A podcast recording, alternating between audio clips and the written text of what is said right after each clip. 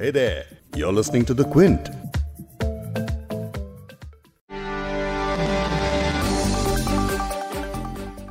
Corona virus महामारी से हर तरह की तबाही के बाद अब दुनिया भर के लोग 2021 में इस बीमारी से छुटकारा पाना चाहते हैं। उम्मीद भी यही है कि नए साल में इस बीमारी का तोड़ यानी वैक्सीन दुनिया के पास मौजूद होगी। अब इसे लेकर एक बार फिर एक अच्छी खबर सामने आई है।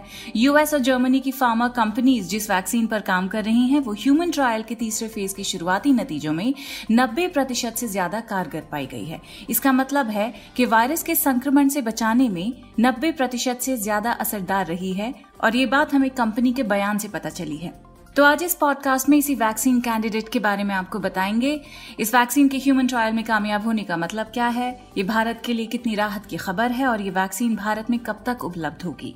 इन सभी सवालों के जवाब आज आपको इस पॉडकास्ट में मिलेंगे, इसलिए इसे आखिर तक ज़रूर सुनिएगा। क्विंट, हिंदी पर आप सुन रहे हैं बिग स्टोरी। हिंदी मैं हूँ फबेहा सैयद जिस वैक्सीन की बात कर रहे हैं, वो है अमेरिकी फार्मा कंपनी फाइजर और जर्मन ड्रग कंपनी बायोएनटेक की वैक्सीन कैंडिडेट। लाइफ साइंस की रिपोर्ट के मुताबिक, इस वैक्सीन का फ़ेज़ तीन क्लिनिकल ट्रायल जुलाई के आखिर में शुरू हुआ था। इस ट्रायल में शामिल जिन चौरानवे पार्टिसिपेंट्स को कोरोना हुआ, उनके शुरुआती एनालिसिस से पता चला है कि वैक्सीन की दो डोजेज लेने वालों में से सिर्फ़ 10 प्रतिशत से कम पार्टिसिपेंट्स को कोरोना हुआ। इसका मतलब है कि कोरोना से वो लोग संक्रमित हुए हैं जिन्हें वैक्सीन नहीं दी गई। हालाँकि 90 प्रतिशत असर वाली बात कंपनी की प्रेस रिलीज़ में कही गई है और अभी ट्रायल का डेटा जारी नहीं किया गया है और न ही किसी मेडिकल जर्नल में इसे पब्लिश किया गया है। इसके बारे में बहुत सारे डाउट्स हैं जिन्हें एक एक करके समझेंगे भारत के वरिष्ठ वायरोलॉजिस्ट डॉक्टर शाहिद जमील से। आप अशोका यूनिवर्सिटी में त्रिवेदी स्कूल ऑफ़ बायोसाइंसेस के डायरेक्टर भी हैं। क्विंट के हेल्थ वर्टिकल क्विंट फिट की रिपोर्टर साखी चड्डा ने डॉक्टर जमील से बात की है। हालाँकि ये फ़ेज़ थ्री के अंतरिम नतीजे हैं लेकिन ये कुछ अलग दृष्टिकोण से बहुत उत्साह बढ़ाने वाले हैं। डिफरेंट लेकिन पहले आपको इस वैक्सीन के बारे में एक दो बातें और बता देते हैं। 9 नवंबर को दुनिया ने थोड़ी राहत की सांस ली जब दवा बनाने वाली कंपनी फाइजर और इसके पार्टनर बायोएनटेक ने बताया कि उनका कोविड 19 वैक्सीन कैंडिडेट संक्रमण को रोकने में 90 प्रतिशत से ज़्यादा असरदार रहा। एक्सपर्ट पैनल ने डेटा की पहली औपचारिक समीक्षा के आधार पर कंपनियों की क्लिनिकल ट्रायल की आंशिक जानकारी साझा की है। द न्यूयॉर्क टाइम्स की एक रिपोर्ट के मुताबिक फ़ेज़ थ्री ट्रायल अभी भी अमेरिका में जारी है, लेकिन अभी तक सुरक्षा को लेकर चिंता की बात सामने नहीं आई है। ट्रायल में तैंतालीस हज़ार पाँच सौ अड़तीस वॉलंटियर्स शामिल हैं और अड़तीस हज़ार नौ सौ पचपन को दूसरा डोज दिया गया है। दो महीने की सेफ्टी डेटा के आधार पर कंपनियाँ नवंबर में वैक्सीन के इमरजेंसी ऑथराइजेशन की मांग करेंगी। फाइजर कंपनी के अधिकारियों के मुताबिक डेढ़ से दो करोड़ लोगों के लिए डोजेस तैयार किए जाएँगे। आपको बता दें कि अमेरिकी फ़ूड एंड ड्रग एडमिनिस्ट्रेशन के मुताबिक उस वैक्सीन को मंजूरी दी जा सकती है जो कम से कम 50 प्रतिशत असरदार हो। जबकि जिस वैक्सीन की हम बात कर रहे हैं, उसके बारे में दावा किया जा रहा है कि इसने 90 प्रतिशत के मार्क को छू लिया है। अब फाइजर बायोएनटेक की वैक्सीन को लेकर जो घोषणा हुई है उसके क्या मायने हैं? इस पर सुनते हैं डॉक्टर शाहिद जमील से। हालाँकि ये फ़ेज़ थ्री के अंतरिम नतीजे हैं लेकिन ये कुछ अलग दृष्टिकोण से बहुत उत्साह बढ़ाने वाले हैं। ये किसी भी कोविड वैक्सीन के लेट स्टेज ह्यूमन ट्रायल से पहले शुरुआती परिणाम हैं जिन्हें साझा किया गया है। दूसरी बात यह है कि ये पहला एमआरएनए वैक्सीन प्लेटफॉर्म है जिसने प्रभाव दिखाया है। आज तक कोई आरएनए आधारित वैक्सीन नहीं है जिसे इस्तेमाल का लाइसेंस दिया गया हो। यह वास्तव में भविष्य के लिए बहुत अच्छा है क्योंकि एक प्लेटफॉर्म उपलब्ध होने के बाद आरएनए वैक्सीन तैयार करना काफ़ी आसान हो जाता है। इससे यह भी साबित होता है कि वायरस की संरचना के एक छोटे से हिस्से से इम्यूनाइज होकर सुरक्षा हासिल की जा सकती है। इस मामले में पूरे स्पाइक प्रोटीन का इस्तेमाल नहीं करना है, सिर्फ़ उसका एक हिस्सा लेना है। हम उम्मीद कर सकते हैं कि इस साल के आखिर तक ये सुनिश्चित हो सकेगा कि इस वैक्सीन को इमरजेंसी इस्तेमाल की मंजूरी मिलती है। या नहीं? लेकिन कोरोना के खिलाफ इस वैक्सीन यानी फाइजर की कैंडिडेट वैक्सीन के बारे में ऐसी क्या चीज़ें हैं जो हम अभी तक नहीं जानते हैं?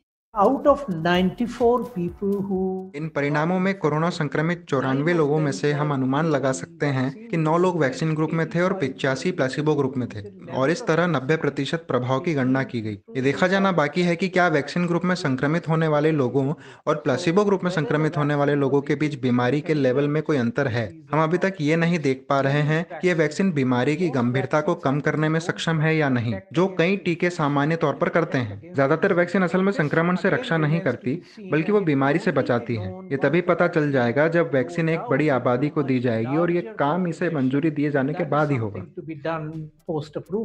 लेकिन क्या 90 प्रतिशत प्रभावी होना एक रियलिस्टिक नंबर है? क्या हमें इसकी उम्मीद थी? No, nobody was expecting that. In fact, I don't think नहीं कोई भी इतनी अपेक्षा नहीं कर रहा था। मुझे नहीं लगता कि कंपनी भी इसकी उम्मीद कर रही थी। वे वैक्सीन के 70 प्रतिशत प्रभावी होने की उम्मीद कर रहे थे। ये 90 प्रतिशत से अधिक निकला।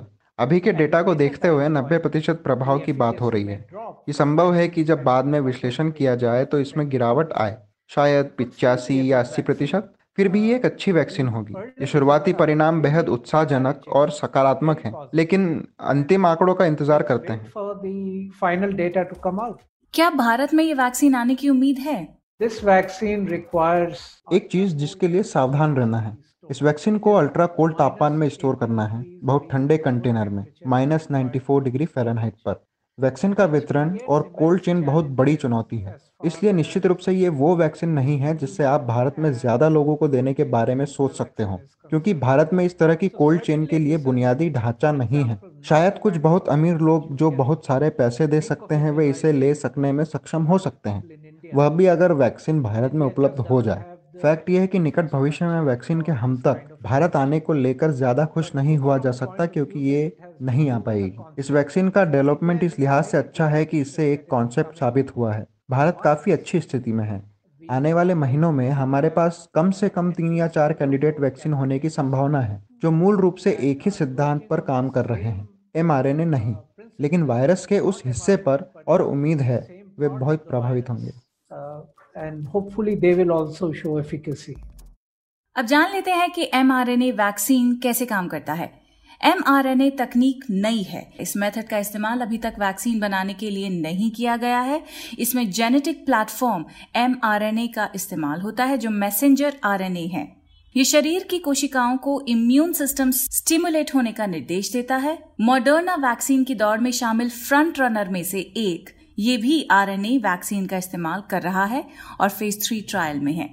अब भारत में भी वैक्सीन बनाई जा रही है, जिसका नाम है कोवैक्सीन। जानते हैं डॉक्टर जमील से कि भारत की वैक्सीन फाइजर की वैक्सीन से कितनी अलग है। दे आर वेरी डिफरेंट दोनों बहुत अलग हैं। कोवैक्सीन पूरा वायरस है। इस तरह की इनएक्टिवेटेड पैथोजन वाली वैक्सीन की प्रक्रिया ये है कि आप बहुत से वायरस ग्रो करते हैं, उसे प्यूरिफाई करते हैं और फिर केमिकल से वायरस को इनएक्टिव कर देते हैं और पूरा इनएक्टिवेटेड वायरस इंजेक्ट किया जाता है। जबकि एमआरएनए वैक्सीन और यहाँ तक कि ऑक्सफोर्ड एस्ट्राजेनेका वैक्सीन वायरस के एक कंपोनेंट पर आधारित है, जो कि स्पाइक प्रोटीन है। कोवैक्सीन में वायरस के सभी प्रोटीन हैं, इसलिए दोनों बहुत अलग वैक्सीन हैं। डब्ल्यूएचओ के मुताबिक सैतालीस वैक्सीन कैंडिडेट्स का क्लिनिकल इवेल्युएशन जारी है और इनमें से 10 लेट क्लिनिकल ट्रायल फ़ेज़ में हैं। येल यूनिवर्सिटी के अकीको इवासाकी ने द न्यूयॉर्क टाइम्स को बताया है कि ये हमें और अधिक उम्मीद देता है कि बाकी वैक्सीन भी प्रभावी होने जा रहे हैं। फाइजर और बायो एंड टेक की सफलता बाकी दवा कंपनियों के लिए उत्साहजनक हो सकती है और इसके अलावा अगर ये काम करता है तो ये ग्लोबल हेल्थ केयर इंडस्ट्री के लिए एक बहुत अच्छी बात होगी, क्योंकि वो मैन्युफैक्चरिंग में मदद करने और मांग को पूरा करने के लिए आगे ज़रूर आएँगे।